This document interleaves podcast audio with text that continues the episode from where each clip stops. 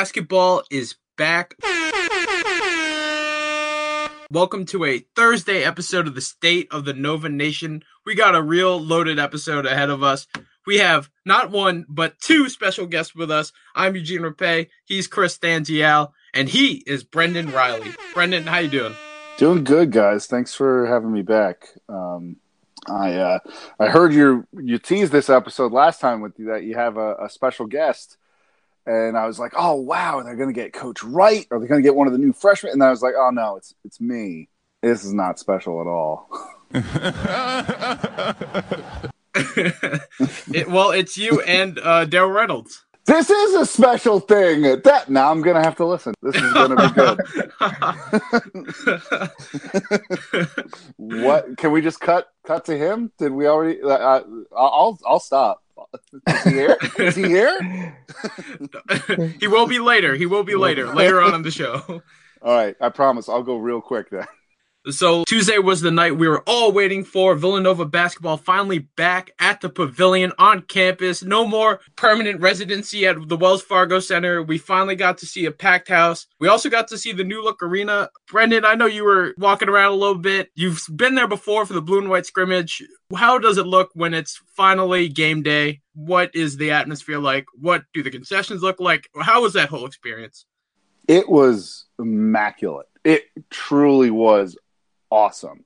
They have done everything you would want them to do outside of adding a couple more seats. It's really impressive what they have there now. Uh, I, I, would say, really, the there if there was just one thing I wish they could have found some way to keep, it would have been the team's entrance through the student section. But I have to say, the positives outweigh the negatives. The lighting, the special effects, it, all of it is fantastic, but I think the biggest improvement from an overall basketball experience is how they've done the student section now. And I understand it might not have been easy to see from the television angles, but the way it's set up is the student sections are now across each of the baselines.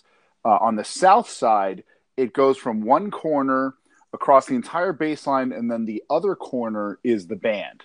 So that's where the, the student section used to be. Um, and then on the other side, they've put these, I have no better word for it than uh, pens, where they basically just cage students uh, right behind the basket. And it looks like it would be the most fun place to watch the game from. Uh, I don't know who it is that's going to come up with the creative name, whether it be, uh, uh, you know, the cat cages or the uh, I, I, think our own Mike Kay uh, said his vote was for the litter box, but there's got to be some good names for these places that they're housing the students. But the best part about the new student section is that these corner spots that are on each of the four corners are actually part of the sideline sections that are all the lower bowl of the season ticket holders. And they are literally now across the aisle from these standing room only student sections. And these students are going nuts, having a great time. And that energy, not only is it making its way onto the court and energizing the team, but it is energizing the entire stadium. It got everyone going. So add in the lights, the special effects, and all of that to get people pumped up, it really was the student section that was making a huge difference in the energy in the crowd. Completely agree with that. It just from watching this game on TV, it, it, certainly sounded louder. It certainly sounded more vibrant, and it definitely it looked better too. I, it's funny you mentioned the, the lighting. Actually, it looked like it was just easier to view the game just in general and it, it, makes me excited now for even more excited for like the rest of the year to know that hopefully the, the noise will impact the game a little bit more than it, than it has in the past. And as you know we have such a great home court advantage there. I would say that it wasn't just the fans that were enjoying the new space. It absolutely the team is included in that. Jay specifically is just adores this new stadium, not just for the aspects of what it can bring to the game. If you haven't had a chance to go there yet, you need to take some time, even if it's not for a game day experience, because the amount of history and the the kind of things that Jay Wright preaches in his program about playing for those who came before us, the place is now basically a shrine to the Villanova program, and they did an amazing job of not only imparting, you know, having all of the stuff that gets you amped about what the team has done recently in this amazing run, but including the women's program, uh, everything that came before in the days of uh, the Massimino teams and the Kraft teams, uh, everything that has made Villanova what it is today is a part of that main concourse when you walk into the stadium, and it's truly something to behold. Oh yeah, I loved the pictures. I've loved the videos that I've seen so far. At first, I will be honest, I was a little apprehensive because I think a lot of us focused on the oh, why aren't there more seats, or why can we expand this, or why don't we just knock the whole thing down and build up a new one? But just from what I've seen on TV, from watching the game, it looked a lot better overall, and it was also nice to baptize it with a big win over Morgan State to start off the year, 100 to 77, hitting the century mark Jermaine Samuels with that three at the end. And just looking at the box score, I mean, great games from Eric Paschall, 26 points, seven rebounds. Phil Booth also chipped in a nice amount, 17 points, four assists. Saddiq Bey coming in, make putting his freshman first impression, 16 points, four boards. Brendan, what were your thoughts on this game? There is definitely a lot to unpack here, but I guess we can start with what was your first impression of this team? Well, overall, I, I, would say a couple things. Um, obviously, this is a team that is going to get better as the year goes on. They have a couple stabilizing forces, such as Eric Paschall, Phil Booth, um, Collin Gillespie. Although he only had six points, he had five rebounds and six assists. He is going to be a cornerstone in this team, both offensively and defensively. And I know there's people that don't love that, but it, it, it's it's what we have, and I think he's deserving of it, and I think he's going to prove a lot of people wrong this year. But again, overall, there were some turnover issues early on. That's going to clean up clean up as people you know get over the fact that it's a new season and get over the fact that it's a new stadium and get used to playing with each other again and playing opponents. So there, there's stuff that I wouldn't overreact too much to. Uh, another thing that falls into that uh, was the lineups, uh, the starting lineup, the fact that uh, a lot of people were expecting to see Jahvon Quinerly and um, Dhamir Cosby Roundtree in the starting lineup, and instead we got Jermaine Samuels and Dylan Painter. While the specific starters weren't addressed by Jay after the game, he did come out and when asked if he had a plan for the rotation or what he wanted to do with it going forward, he was pretty forthright. He just came out and said, I don't have a plan. I don't know what I'm going to do. In fact, tonight wasn't so much about trying different things out and seeing how people play together. It was just about keeping fresh legs out there because they're still getting in condition. They're still trying to see what works. And he specifically said, We have a bigger team this year. And Morgan State was a small, quick team. And so one of the challenges they had tonight was just staying in front of them. And so to combat that, Jay was just trying to run out as many fresh legs as he could. So in terms of overall players that started or, or didn't start or how many minutes people got, in the large picture, I wouldn't worry too much about that. In the smaller picture, though, there were a few players that Jay did single out with specific intention and one of those players is Saddiq Bey. The coaching staff said that they really think of all the guys that are new to the system this year, he is the one that is the most bought in on the defensive side of the ball, and that he is the one that is playing the most aggressive, the most uh, attacking sort of defense, the kind of defense that they want to see guys play right now. He's strong on the boards, he's strong defending the paint, he can pretty much play the two through the five and we even saw him switching out on the point guard every so often. So he's got the flexibility that Jay likes on defense, and he's got the aggression that he likes on defense. And as we saw on offense, he can attack the boards and shoot the three. So there's not much you don't like when it comes to Villanova's system when it and, and Saddiq Bey. So I'd expect him to continue to get a good chunk of minutes. Like we saw, he was the only newcomer to break the 20 minute mark. What do you think of the rest of the, the freshman class there in their debut? Swider was another guy that Jay called out specifically, saying you could see the flashes where he's also starting to buy in defensively, where he was getting at it after on the boards. The one thing I wouldn't be concerned at all with with Swider is his three point shooting. He was, I'm looking it up, a one to six from the floor and 0, 0 for four from from deep. I wouldn't be concerned about that at all because what I saw from Swider when he was on the offensive side was that he was always making the right decision. When he had an open shot, he was taking it.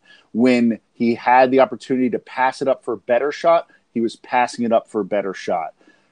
I think he's bought in, and I think this is just a scenario where it was his first college game he might have been a, a little amped up, got a little extra juice in those shots.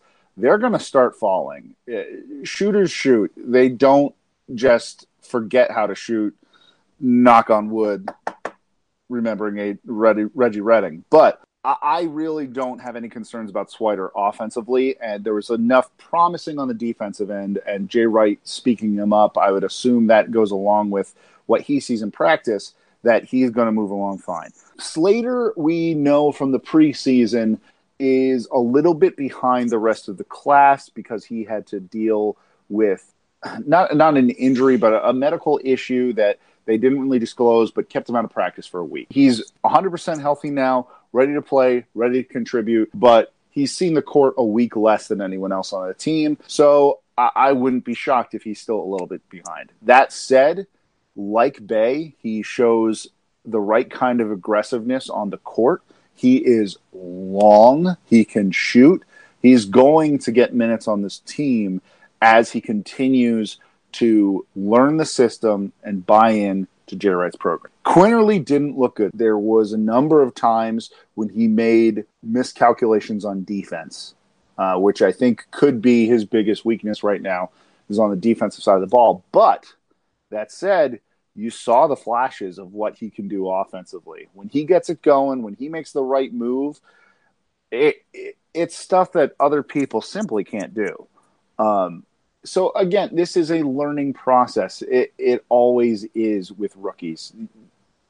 There's a reason why when Duke and Kentucky bring in these teams uh, that are mostly freshmen, they are seemingly a completely different team by March than they are in November and that's because it simply takes time. So we shouldn't have high expectations for them in November. What we want to see is steady improvement over time, knowing that it's not going to happen overnight. But if they can keep making steps forward, by the time we hit January in Big East play, we should still easily be the favorites that we were predicted to be at the beginning of the season. Oh, I, I totally agree. Once this team starts gelling, probably around conference play, it, it'll be autopilot from there. All right, so we've pretty much hit on every group of Villanova players, freshmen, sophomores, but we haven't talked about the two fifth year seniors yet Eric Paschall and Phil Booth obviously Paschall had 26 points, had a fantastic game, I thought, continuing from his strong NCAA tournament campaign. And Phil Booth had a nice return to the season as well. So, what do you think of their two games, and how do you feel about them being the alpha dogs going forward? Paschall, I, I don't know if you can ask someone to play better than he played tonight. I mean, he was blocking shots, he was getting rebounds, he was making assists, he, he did everything. He filled the box score up, and he did it all with only getting one foul. Uh, that it, to me is the biggest key for him this year. If he can do everything and not be in foul trouble, Big East Player of the Year is absolutely a conversation that we need to have with him. And there was a point in this game where he was a perfect five for five from the floor and five of five from the free throw line. I mean, I think he ended up going 11 for 12 in free throws. And that's something Villanova has sorely lacked from a forward. I mean, we had it last year with Brunson when he needed to be the guard at the end of the game, be the go to guy in the line. Yeah, we could rely on him. But it's been since, uh, I want to say, JayVaughn Pinkston that we've been able to have a bruiser down low that can make contact, finish through it, and then be almost flawless from the free throw line. If we can get all of that, all of it together in Paschall because his three point shooting is amazing as well. Uh, man, he is just so good. so good. Phil Booth had a very good game. If there's anything to be disappointed about in Phil Booth's game, it's that I would have liked to see him be a little more aggressive with the ball. That has been one of the keys that Jay Wright has talked about so far this preseason is that they're working with him to be more aggressive, to have that mentality of he's the killer, he's the finisher, he's the one that has to do it. And he's still playing a little more of the facilitator role. Now, that might be because there is no true facilitator on this team, and he feels like someone has to take over that part. But I think the team is best served when he has that I'm going to attack attitude. If he can be that for us again this year, not that he didn't show flashes. I mean, the guy had what 17 points tonight, four assists. So he's right there. He was a, a little shaky from three point range, but there's plenty of others that were hitting on them. And that actually transitions me nicely to the third senior and the only other guy we haven't talked about, in Joe Cremo, who I thought had a very good start to his Villanova career. Three of five from three, 10 points on the night. He did have four personal fouls, which was something that I, I didn't love to see.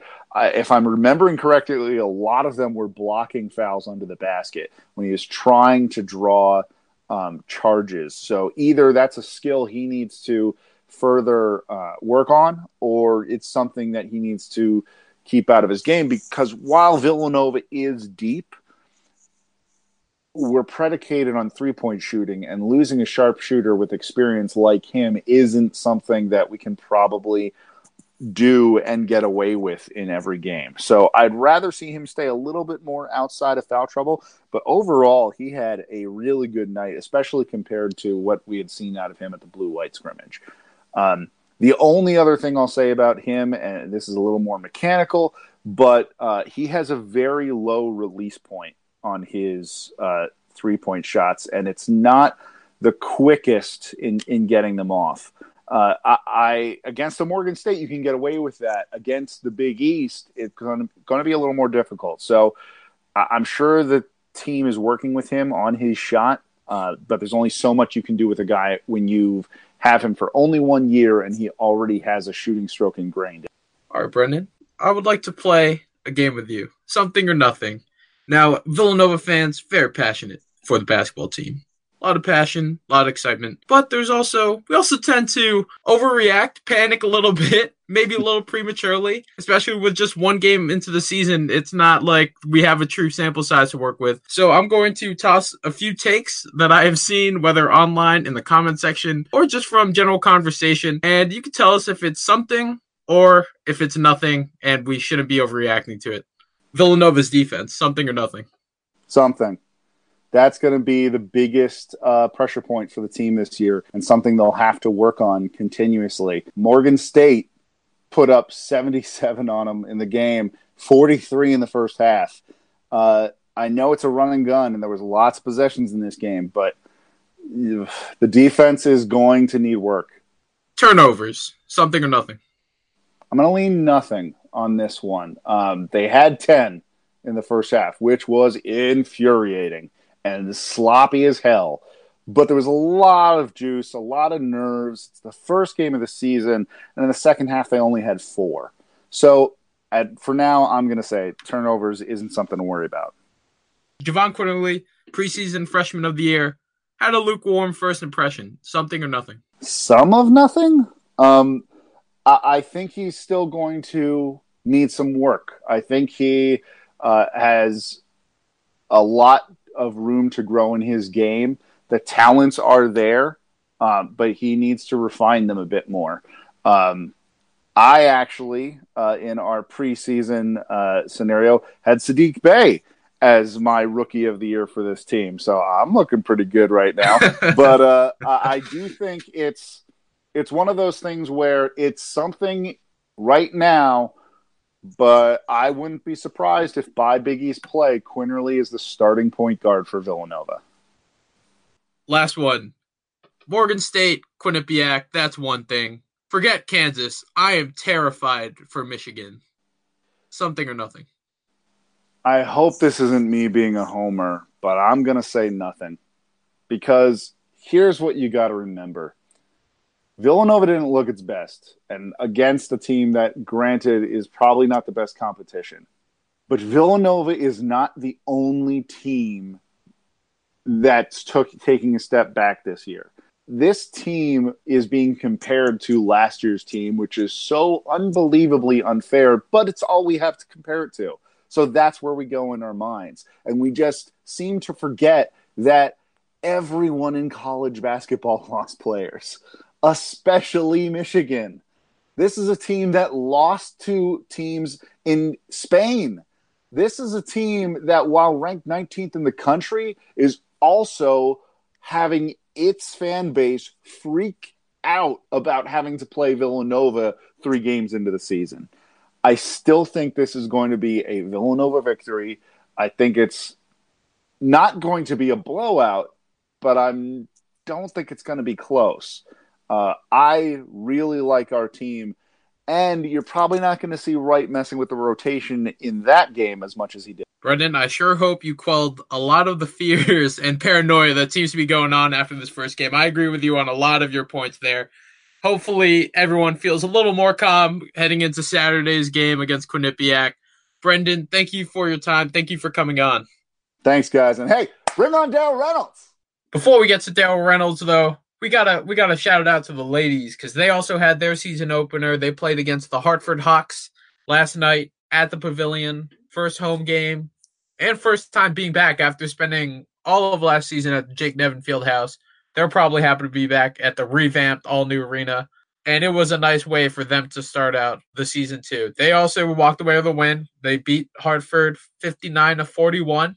Mary Gedaka led the way for the Cats with 18 points. She shot 7 of 10 on the floor. She also had six rebounds. Jannah Tucker had 12 points. Kelly Jekot added 10 points and three rebounds. For Hartford, Sierra DaCosta led the Hawks with 16 points off of 7 11 shooting. Chris, first game of the season, ladies are back at the pavilion or at the Finn, whatever you want to call it, whatever helps you. What were your first impressions of the Lady Cats? Pretty decent start to the season. This completes the uh, home and home series between them and Hartford. Villanova won the first game last year at Hartford. This time around, it's at Villanova. And obviously, as we just mentioned, they won. Yeah, like you said, pretty good game from Gedaka. Lead, scorer were 18 points. Tucker with 12. You know, not the most efficient night from the field. Tucker four of thirteen. Adriana Hahn was three of thirteen from the field, but you know Gedaka's stat line was able to propel Villanova just enough to beat the Hawks by 18. And last year we made mention, actually the past couple years, we've mentioned that Villanova, the Lady Cats, play very well at home, and it seems like that trend is going to continue into this year with the win here. Yeah, definitely a great way to start out the year. And last year they killed it at home. A lot of their big wins came at Jake Nevin Fieldhouse. Most notably that Duke win, which put them back on the map. We remember that. That was just a real fun game. And then from there, they just start out the season with just a hot start, winning their first 10 games in a row. That was excellent. Hopefully, Villanova can come up with something similar to start out the season. But yeah, as he said, it wasn't exactly the greatest shooting performance, especially to start out the, the game. In the first half, Villanova shot just 8 of 31 on the floor for 25.8%, not exactly the greatest, and two of 17 from deep. And we know this is a team that also loves to shoot them up, sleep in the streets, very offensive minded, very offensive oriented. But I think a part of this also is just kind of, you know, it's the first game. We saw with the men's, they're still testing things out. They're still trying to get those jitters out. They got two new starters this season after Megan Quinn and Alex Louin graduated.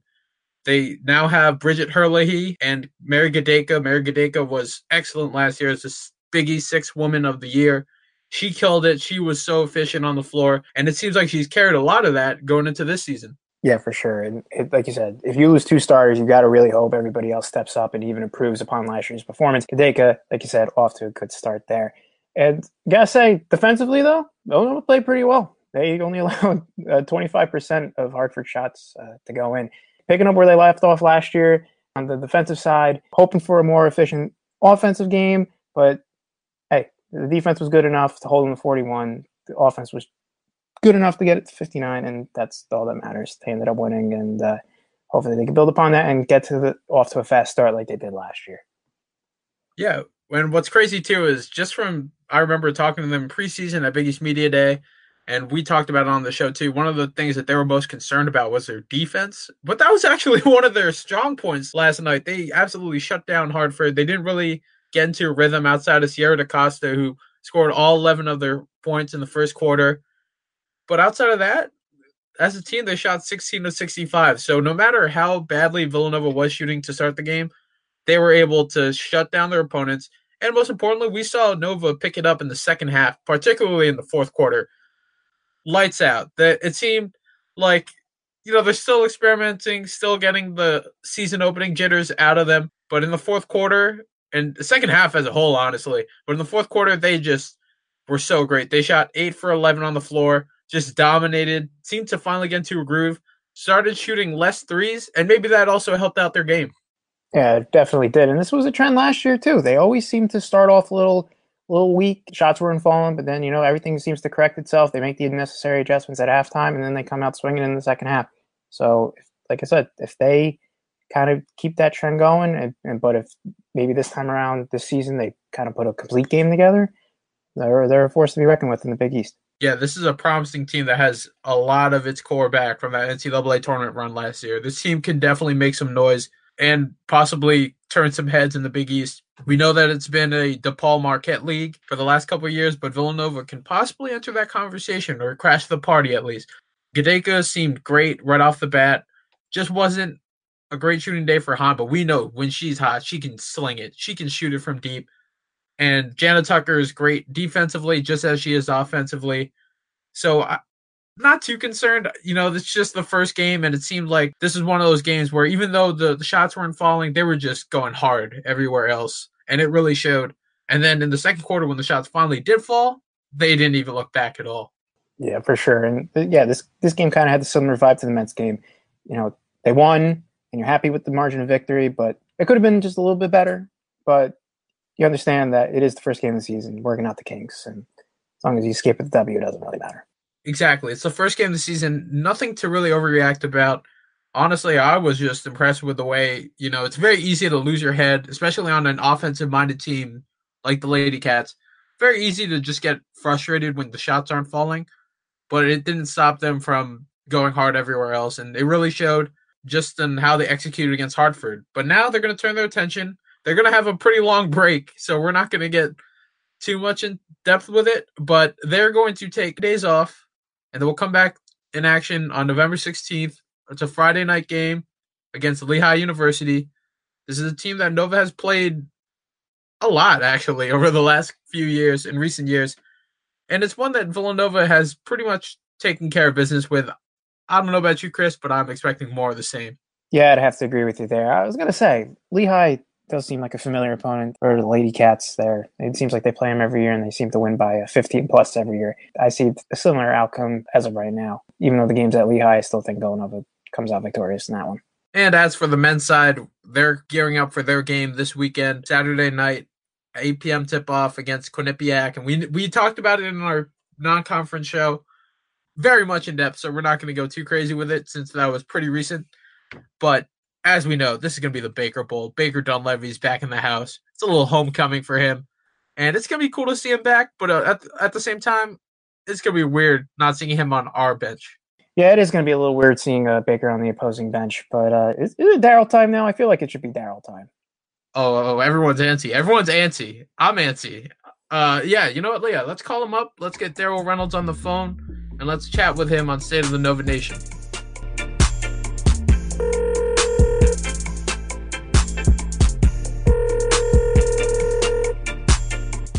We are here now with Daryl Reynolds.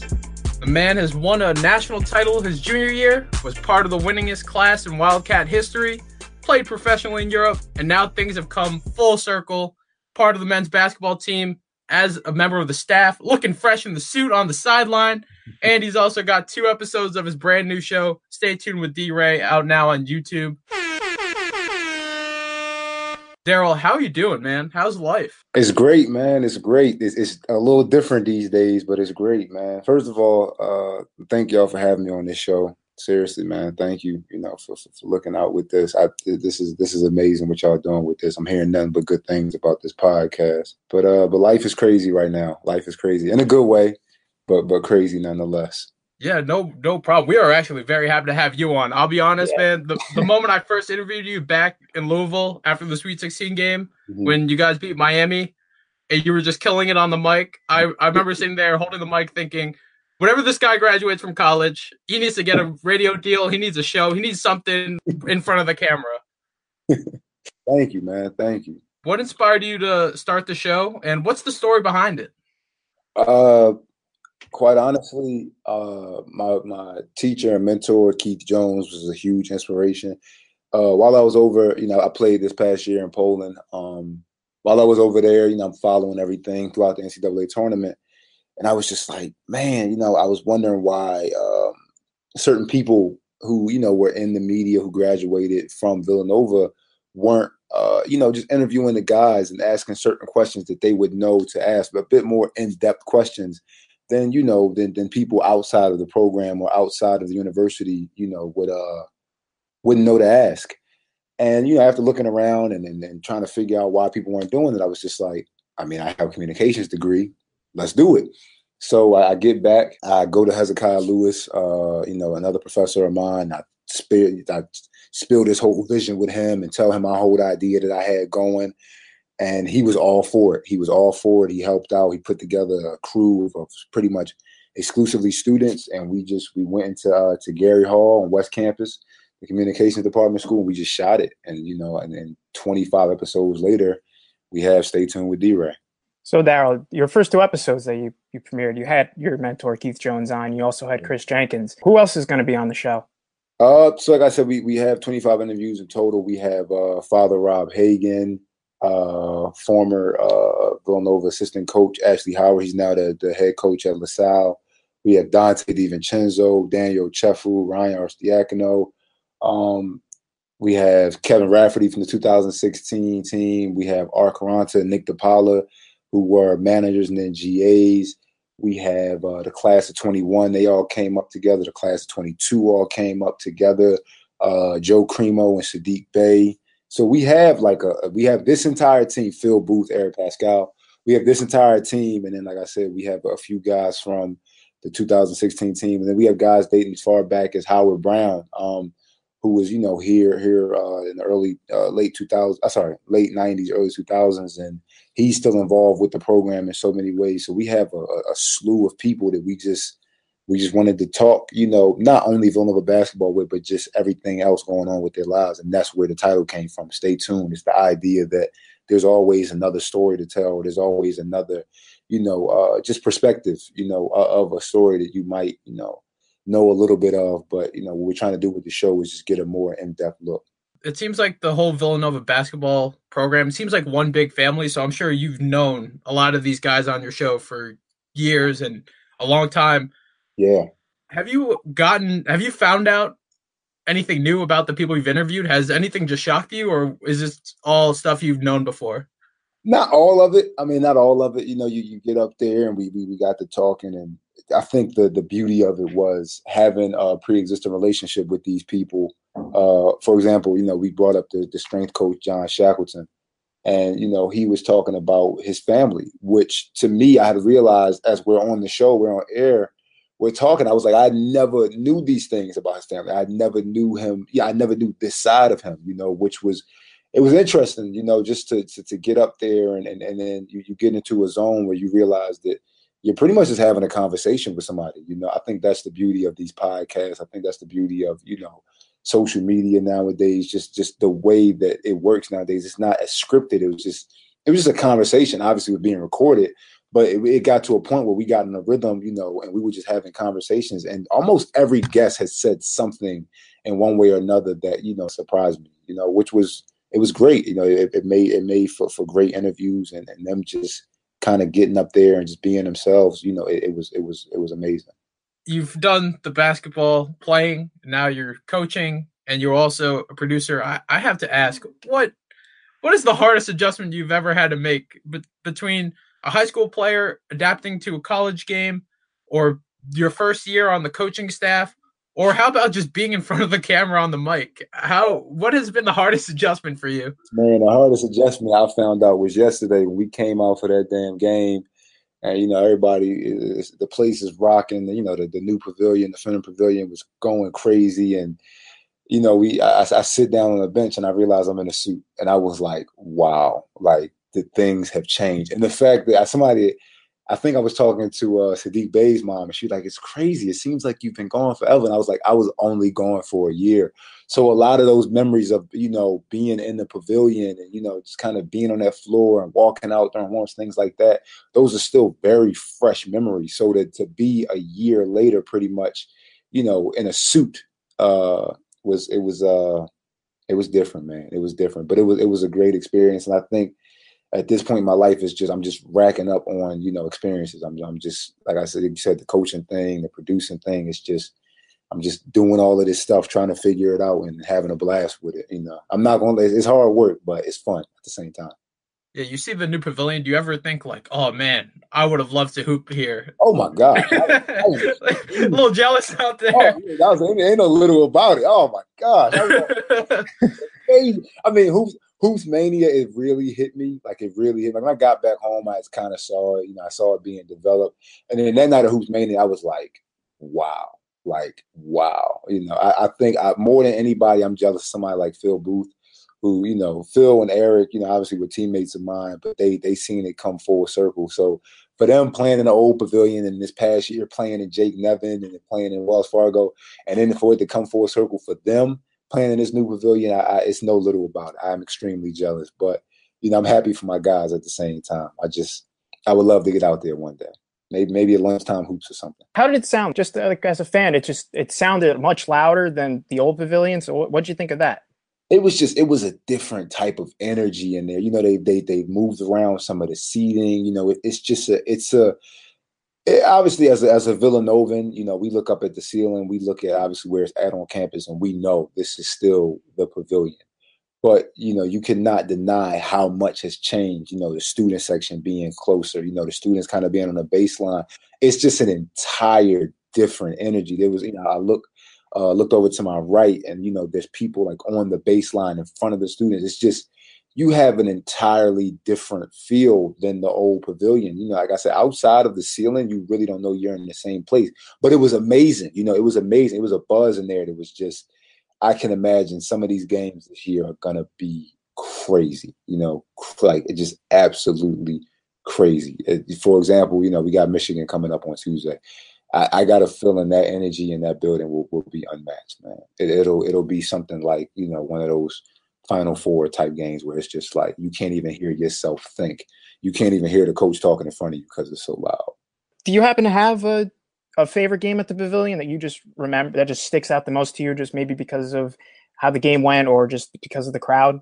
Any any game out there? favorite game at the Pavilion? It pro- probably the last one, man. Probably the last one. You know, uh, you know, it was we. It was it was our senior night. You know, it was against Creighton, and Mm-hmm. Uh, I was injured that game, so I didn't play. But just it was it was why it didn't hit me until at the end of it. Like this is the last game that will be played in here. You know, for men's basketball staff, this is the last game that we're going to have in here, and then. You know, obviously they're going to do what they do with it, and then now, like I said, to see it full circle for me is very humbling. It's crazy to to think that like I said, I played the last game. You know, obviously Chris and Josh are uh, they're, they're healthy right now, so they're playing. But you know, for me to be here, and I was here in that last game, you know, for the men's team, and I'm here in this first game. It's just I'm learning in life, man. It's just adding to to the stories. You know, it's just it's, it's, it's allowing me to stay tuned. I'm sorry to plug that, but oh, go for it, man. Go you. It. it's giving it's giving me another story to tell, which is crazy, you know.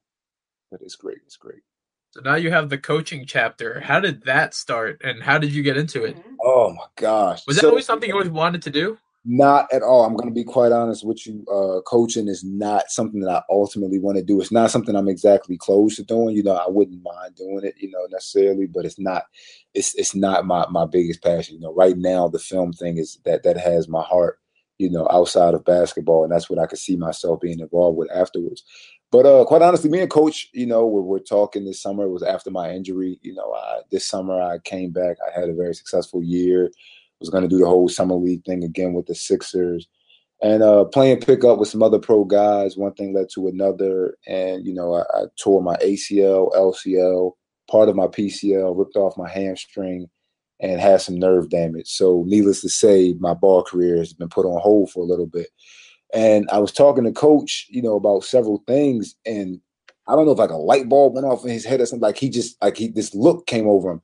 And he was like, Do you want to do you want the director of player development job? And I was like, Yeah, yeah. Like I, I paused for a second because it kind of caught me off guard. I was like, Yeah, absolutely. And then, you know, as I at first, you know, I, I didn't. I was like, "Gosh, do I do I have what it takes to do this? You know, can I can I fill these shoes?" And then I realized like, nah, to be around and, and help these mm-hmm. younger guys and, and help the older guys as well, but especially the younger guys just understand what this culture is about, you know, what makes this place successful. You know, people people on the outside think it's just wins, but you have to really be inside of this family to understand what truly makes Villanova basketball successful and what makes this family function. And I was like, if I can get that message across, you know, while I'm out, then this this injury happened for a reason, you know, outside of just selfishly my show. You know, it, it's, it's, allowing me to to uh, to give back in a way that I, I didn't think I'll be able to so quickly. Was Phil and Eric surprised to see you as part of the staff? Day one of practice, you roll yeah, up. What was that like? They looked over like, what in the world? Like it was. I remember yesterday we came out. I came out with that suit. Like they just looked at me like, oh my gosh. And I've always kind of been the old head, you know, the one that's been looked at as a little more mature and like he's all you know he's a tea drinker. He's always a little older than everybody else, but it was like to see me in a suit. They they were like, oh my gosh! But you know, obviously, I didn't take away from their focus at all. Thank God. And like I said, for the youngest, for the younger guys especially, just getting them to understand it's it's truly a blessing. You mentioned giving back because you want to make make the younger guys feel part of the community, part of the team. Was mm-hmm. there anyone when you first came to school that kind of filled that role? Uh, yes, yes. And to be quite honest, my career, you know, here was was helped along because of people like that. When I first got here, the this role was uh, filled by Jason Fraser, which was one of coach's first and biggest recruits. Um, he's now with the Phoenix Suns coaching staff, doing a great job down there. Jay Frey helped me through my freshman year more than you know anybody can explain. The following year was Brooks Sales, which was coach's first captain. So, you know, he kind of helped mold me into a leader and kind of helped me understand what it's like to be a, a captain. And, you know, it kind of it prepped me for that. You know, as a sophomore, I was being kind of prepped for that, you know, earlier.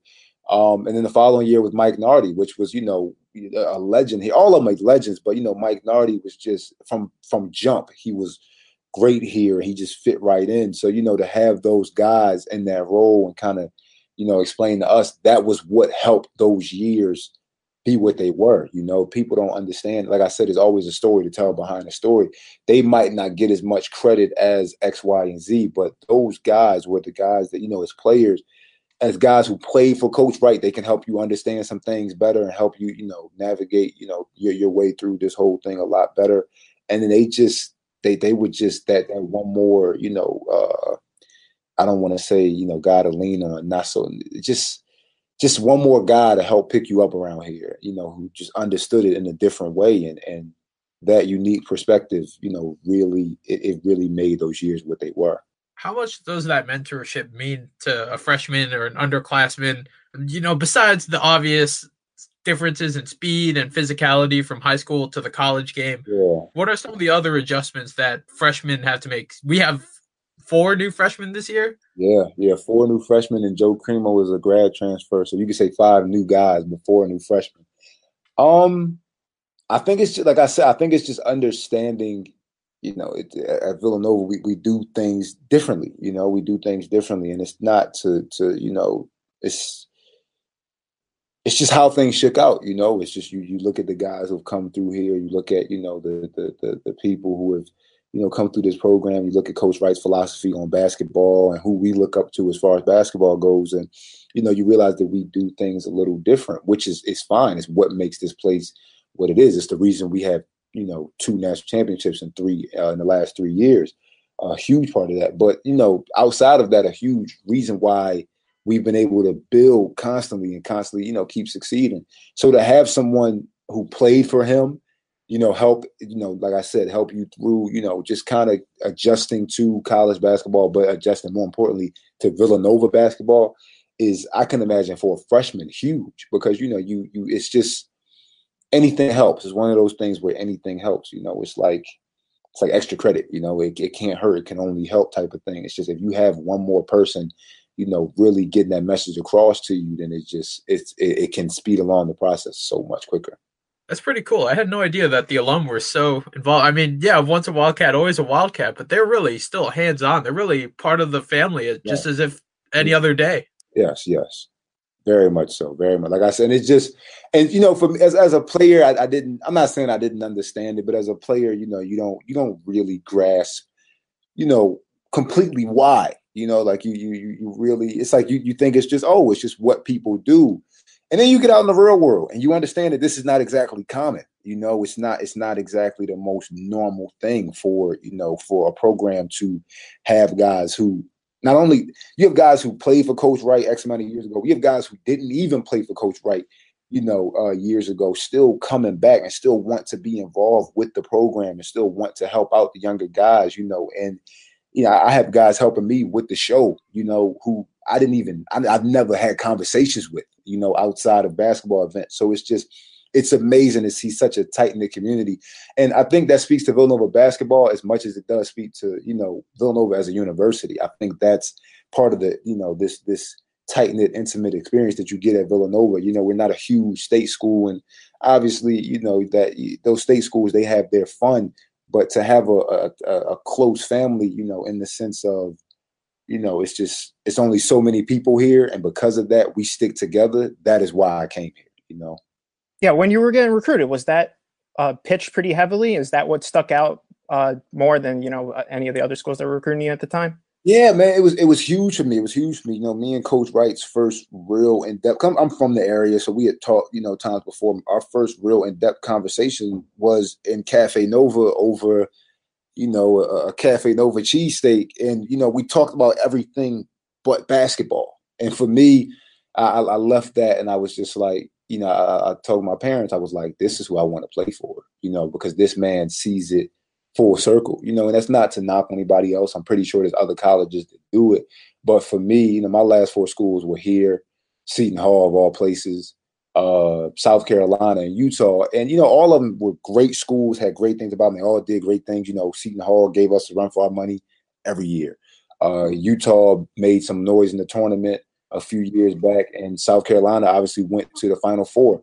So you know, all great programs, all did their thing, but at the same time, like when I, when I left our conversation, you know, that I had here in this visit, I was just like, this is real, you know, and I, I want this. I, I, want something that is, is real, you know. I don't want I want an experience that isn't just going to be the four years while I'm at Villanova, but it's going to outlast, you know, it's, it's going to be for the next four years of my life. And I'm I'm blessed to say that's what I got, you know you definitely made the right choice. Seton Hall, you definitely made the right choice.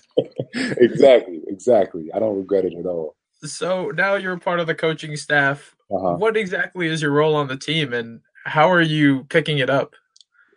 So I'm director of player development, you know, which is a, a transitional role for guys who want to get into coaching. You know, like I said, for the most part, all, everybody who's been in this role is, is coaching in one way or another. Sorry, the other guy I forgot to mention was Curtis Sumpter who was with the 76ers. So, you know, he was the first guy to do the role. So I, I completely forgot to mention Kurt. I'm sorry. But uh, like I said, it's a, a transitional role for guys who, you know, you, you kind of get, it's usually for guys who fresh off of playing and you get into a coaching role and, you know, you, you kind of getting a feel. You're, you're still, you're not a complete, you know, um, assistant coach, but you're kind of getting the feel, you know, you're going over film, you're talking to guys about our concepts and you know uh, certain things like that, as well as mentoring guys on a different level. You know, so it's just for me, it's like that perfect middle ground. You know, it's that it's that perfect middle ground. I still want to get back to playing, quite honestly. So you know, it's it's nice to kind of be in a. I'm not a complete coach, and you know, I haven't hung up the jersey completely and decided to be an all out coach. But at the same time, I'm in a position where, you know, like I said, I can help the, the you know the players mentor. I'm in every practice talking to them about, you know, what we need to do and what we need to get done. You know, when we're we can watch film and go over things like that, you know, it's just it's like I said, it's, it's that it's a role that is like the perfect middle ground between player and coach. Yeah, Chris Jenkins, he was at the Final Four and he visited the team and he even practiced with them in San Antonio. Got a little workout in. Do you ever ditch the suit and just, you know, sometimes put on some basketball shorts and take the kids to work? no, man, no, I'm not. I can't. I can't play just yet. Believe me, when I can, I'm, I'm getting out there ASAP. But you know, I can't play just yet. I'm still. They still kind of cautious with my knee, but once I get back, yes, I, am back in full effect. I definitely want to get out there and um and do some hands-on coaching. You know, that's great. Uh, I know Chris has been dying to ask this, uh, so I'll let him take take this one. But he wants to know about your jersey collection. Yeah, he is completely fascinated with it. Yeah, I'll I'll never forget Daryl. Uh, after the Providence game where you subbed in for a, a concussed uh, and you had probably the, one of the best games ever from Villanova Center. Um, you absolutely dominated that Providence game. I saw you uh, after that game donning a Chicago Blackhawks jersey, and I was just like, I guess that makes sense. He's from Chicago. Wait, no, he's from Philly. How is that possible? and then in the 2017 Big East final against Creighton, they had a segment of you on the big board and you were like listing out like your favorite jerseys and you broke my heart when you said the New York Rangers was probably one of your favorite jerseys out there. So as a big hockey guy, I got to know what jerseys do you have and which one truly is your favorite? So right as of right now, I have I don't break it out much, but I have a Mighty Ducks jersey I only take out for, for certain occasions. That was that that was a very rare get. Uh, mm-hmm. I got uh I got the Blackhawks one still, and I have a Toronto Maple Leafs jersey. Nice. To be you know to, to be quite honest, it was just just you know just being a, a product of the '90s as we all are, man. For me, it was uh I used to watch those old shows, and that was that was like their thing, like the jerseys. I you know, you watch old Fresh Prince and Martin episode, even Full House and shows like that. Yeah, have like the hockey jerseys, things like that. And I was like, yo, that is so dope. Like that is crazy that they have that. Mm-hmm. So I went out and, and hunted a few, and I got to be honest with you, you know, I'm a Flyers fan, but mm-hmm. those jerseys are nice jerseys. You know what I mean? Yeah, no, they are. They are. So I, I had to go and get them, but uh no, no, no, no, no. I'm, I'm sorry. I'm sorry. It's just, I, I, like I said, I like the colors of the New York Rangers jersey. Right. I like how it's put together. I am not a Rangers fan. Okay, good. yeah, as, as a Devils fan, that makes me happy. But there's a little, little, little problem with the Flyers, but we'll get past it. We can get past um, you know, you know the, the NHL released a bunch of new jerseys this year. You know, you got to get a Hartford Whalers one. They just came out with that. I, I, I definitely got to look at it. I definitely need to add to the collection. I just like I just, the, the way they're constructed. I think hockey jerseys are some of the best ones. Mm-hmm. It's kind of hard for me to wear a basketball jersey. It's, it's weird. Yeah, to wear one outside. I have a Tracy McGrady jersey. I have an old '45 Jordan jersey, but it's just kind of, eh, you know, football jerseys don't exactly fit the best. Something about those hockey jerseys that just it's a very it's a very nice look. That's awesome. Yeah, that's awesome. Uh, we also have some fan questions uh, from the listeners. Okay. Uh, this first one is from Chris Lane. Uh, Daryl, which current Villanova player would you most like to posterize? Uh, damn. What I most like to posterize? Ah, I don't know. Probably Eric. Probably Eric. I, I, think I think to, to get him would be me and Eric had this thing in practice. Don't I mean I'm gonna tell y'all. I'm about to, I was about to tell y'all don't tell nobody, but obviously if I tell y'all, it's out there. me and Eric, uh, one of our first times in practice, um, he uh him we won a, a, a, a, drill where it was two. It ended up as two on one. It was a weave drill and it ended up two on one, and it was him and Daniel coming at me, and I see Daniel. You know, he kind of starts like stop. He kind of like you know he kind of slows up a little bit and then he just throws up what I think is a terrible shot. And as I look up, I, I see Eric above me. Uh, he grabs the ball one hand, you know, and just a couple seconds later, the gym is silent. You can imagine what happened in those few seconds. And you know, I, just, I walked over and I just I, I looked at him. I shook his hand. I was like, "That was tough. That was tough. You know, I'm gonna get you back though, right?" And you know, he just started laughing. And then, like, I want to say about a week or so later, I did get him back. And that just started this like snowball effect of us just every time somebody would dunk on, you know, the other one in practice, we would just kind of look at each other like, you know, all right, the ball's in your court this time. What you to do? That entire year we were playing together, so it was amazing. And um, I think I think to get him back one final time would be uh, it, it'd be great. And I, I stay tuned with that. I'm, I'm, gonna try to figure out a way to make that happen. Maybe one day in practice, you just gotta school him, man. We I'm, I'm gonna figure out a way. Uh, this next question is from Patrick Chapchak. As a big man, how did you find a role in a guard heavy oriented system? Oh man. Who asked this? Patrick Chapchak. Patrick Chapchak. That's a great question. Um I think for me it was more so I stopped looking at it as, as being a big man. You know, started looking at it as being a basketball player. Obviously, while I'm out there, I'm doing big man things. I'm setting screens. You know, you're grabbing the bulk of the rebounds and things like that. You're around the basket. But for me, I, I looked at it as an opportunity to just add to the arsenal in the sense of you know coming becoming more well rounded. You know, I could imagine if I would have went to a different school. You know, they look at your height, they look at my bill, and they say, "All right, this is what you're going to do," and that's that. You know, here, you know, Coach Wright. Um, he decided to be like, listen, you're a basketball player, you know, so you're gonna you're gonna you know handle the ball a little bit when you're getting the dribble handoffs. You're gonna have some keeps. You're gonna do some different things. So I think for me, it was just it was looking at it, you know, with the glass half full in the sense of yes, this is known as Guard University, but what can you learn from them? And, and learning how they looked at the game and how they approached the game helped me.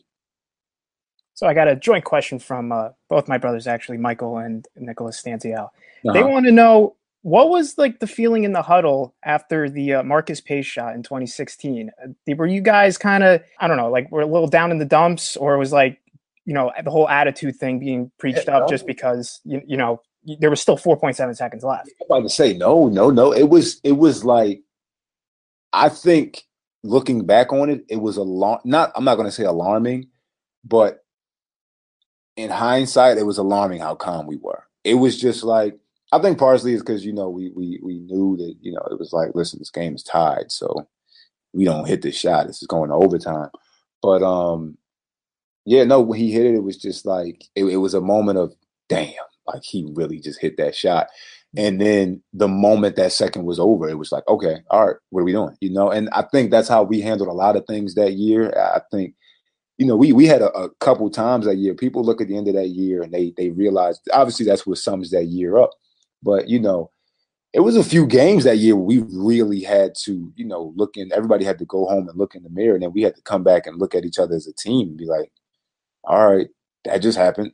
You know, what are, what are we going to do next?" Prime example, Oklahoma and and uh, in Maui. Uh, um, you know, we we went out there, and obviously that game did not go as planned at all. You know, and like I said, it's one of those times where we really just had to just keep our composure and realize that okay, this is not the end, you know. And, and so many times that year we had moments, you know, Seton Hall in the in the uh, Big East tournament, you know, we we lost that at the end, but there were so many times we had these moments where it was just like, okay, that happened, moments over. How are we moving forward? You know, and that's a huge part of our philosophy as a program. That's a huge part of who a lot of us came here as people. You know, it's like, all right, that happened. You know, that's life it happens. Attitude. How do we, you know, how do we move forward? We got back to the huddle. You know, he he we we had a, a play already ready for that scenario, that situation, and just we had did it a million times before. So it's like, all right, here we go. You know, either it's gonna go in or go. It's either gonna go in or we're going in overtime. When I read uh, Dana O'Neill's book, Long Shots, and she talked about that huddle, and everyone just knew that you guys were running Nova. and yeah, and it just seemed like the most calm thing ever. And I was like, wow, this is so badass. Yeah, it's like it's like any other thing that you can. I, I, could imagine y'all. You know, y'all y'all have this show. Y'all do great with this show. I, just the flow of this show was perfect. I could imagine the first time y'all did this, it was like, oh, you know, y'all just trying to figure out things, and now y'all at a point where you're just in a rhythm. You know, that's anything else in life. With you know, it's just that's what repetition is for. You're just trying to get a rhythm to a point where you know it's just it doesn't even. You're not panicked. You know, you don't you're not wondering anything. It's just like, okay, that's what it is. We've done, like I said, we've done this a million times. I think the only thing that was crazy about that was the fact that that was the first time that uh he that was the second time he had pitched that shot back to Chris. You know what I mean? That shot is kind of that that is for pretty much anybody who uh who it's it's one of those plays where it's like, listen, the open man gets the ball.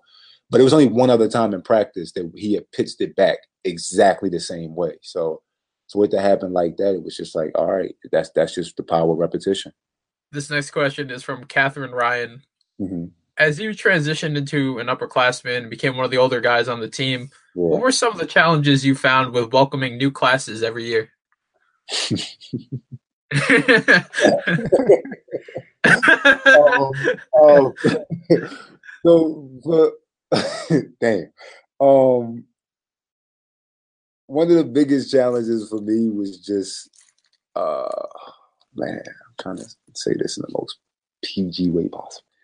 One of the biggest challenges for me, as far as you know, welcoming new guys and things like that, was putting yourself back in those in their shoes. You know, realizing that everything isn't just second nature anymore. Everything is not just um it's not just, you know, it's it's you by the time you get to a junior year, you know, you're so conditioned to just understand certain things and certain things become almost second nature for you. You don't even realize that, you know, they're just they're just there. You know, they they just you have habits ingrained in you. Uh, one of the hardest things for me, you know, as I got to upperclassmen was realizing that just two years ago, I was one of those younger guys who, you know, didn't know everything. You know, you know, it, it seems like it just happens so naturally, but it, it's, it's it's it's it's a process. It's a process. So you know, obviously being patient in in that sense, and you know, also um, realizing that you know those those were different kids. I don't know what happened. I'm, I'm just sidebar. I don't know what happened after 19. Which year? Which year were you? Which year were y'all born? 94. 94. Perfect. All right, I was born 93. I don't know what happened after 95. For some reason, for some reason, after 95, after 1995, that as soon as that clock struck 12 and it was 96, it was to me, it was a completely different type of kid. Um, the music they listened to, things they was into, the jokes they cracked. For me, socially, it was like one of the weirdest things. I was like, oh my God, I can't believe we're in the same generation, let alone the same decade. So that was probably the hardest adjustment for me. You know, I come in the locker room and I hear certain artists on, and it's just like, first of all, what are they saying?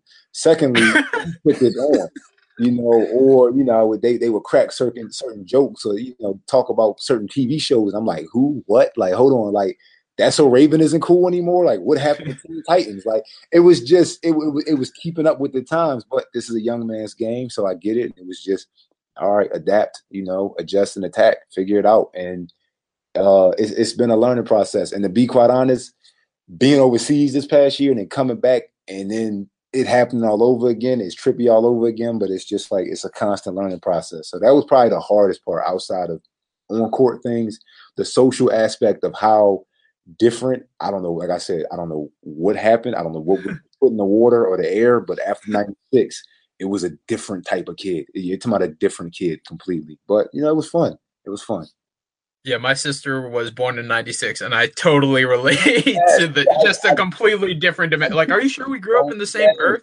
I'm almost like I think Phil. So Phil's like a New Year's baby, and then like it's certain things like I could joke with Phil about that. Like I would tell Mikal, and he would just look at me with a straight face, and it's like, oh, never mind. Like it's just, it's, I don't know what it was like. I swear it was. It must have been something cosmic. The moment '96 started, anybody born after that was just. It was a completely different type of kid. But you know, it's fun. You know, it's that's how things keep moving forward.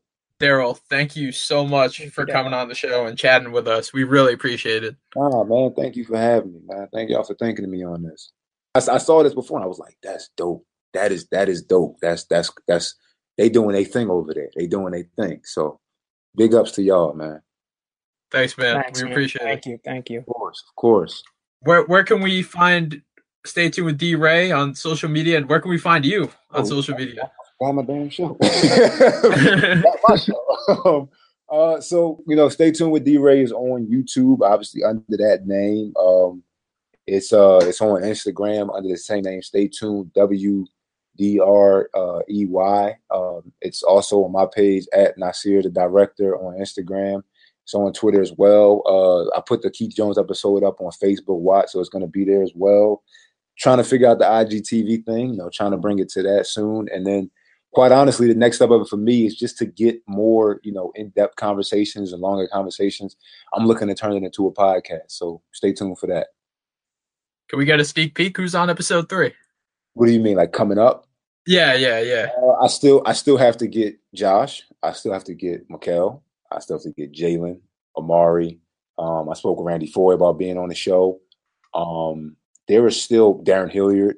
There are so many. Mo, uh, Mo Sutton was actually they, we did an interview, a joint interview with James Bell and JayVaughn Pinkston, and Mo Sutton was actually there that day. He, you know, he he was in the studio that day. So I still have to get him, Mouphtaou Yarou. Uh, there are so many more people that we have to get, you know, and that that's the beauty of it. Uh, like I said, it's just the, the concept of telling the, the, the story beyond the story and behind the story and there's so many Villanovans alone that we still have to get as far. And then we have other people. You know, I'm, I'm, I'm stay tuned with D-Ray is not just a Villanova thing. You know, just just putting that out there. There, are, I've, I've been in talks with other people about getting other pro athletes, with other, you know, just people involved with the culture. Period, to get them on the show and, and tell their story. So, stay tuned. It, it's a lot more coming. Yeah, everybody, please go follow that page right now. Like it, subscribe on YouTube, like it on all the different social medias IG, Facebook, Twitter. Go for it. Thank you, man. Thank you. Thank you for plugging that to me, man. Yeah, you're you're really killing it, man. We hope that we we are excited. We loved the first two episodes. We're excited for the mm-hmm. future. My man, my man.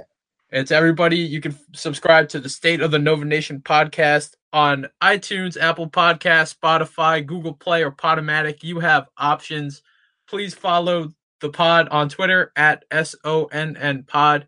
You can also follow VU Hoops on Twitter and Instagram, and that's at VU Hoops. And please check back out on the website, vuhoops.com, regularly, often, every day. We got we are just churning out content right now. We are just pumping away. That's the thing. You gotta just keep it going, man. You got it. You got us. You got us. You know. Oh man. Thank you, y'all. Thank you. I just subscribed. You're the man. You're the man. Like that. You can follow me, Eugene Rapay, at eRapay5. And you can follow me, Chris Stanzial, at the Stansman on Twitter. He's Dale Reynolds. He's got a kick ass show. Everyone go follow it. And hopefully the cats can get this dub on Saturday. Yes, sir. Yes, sir.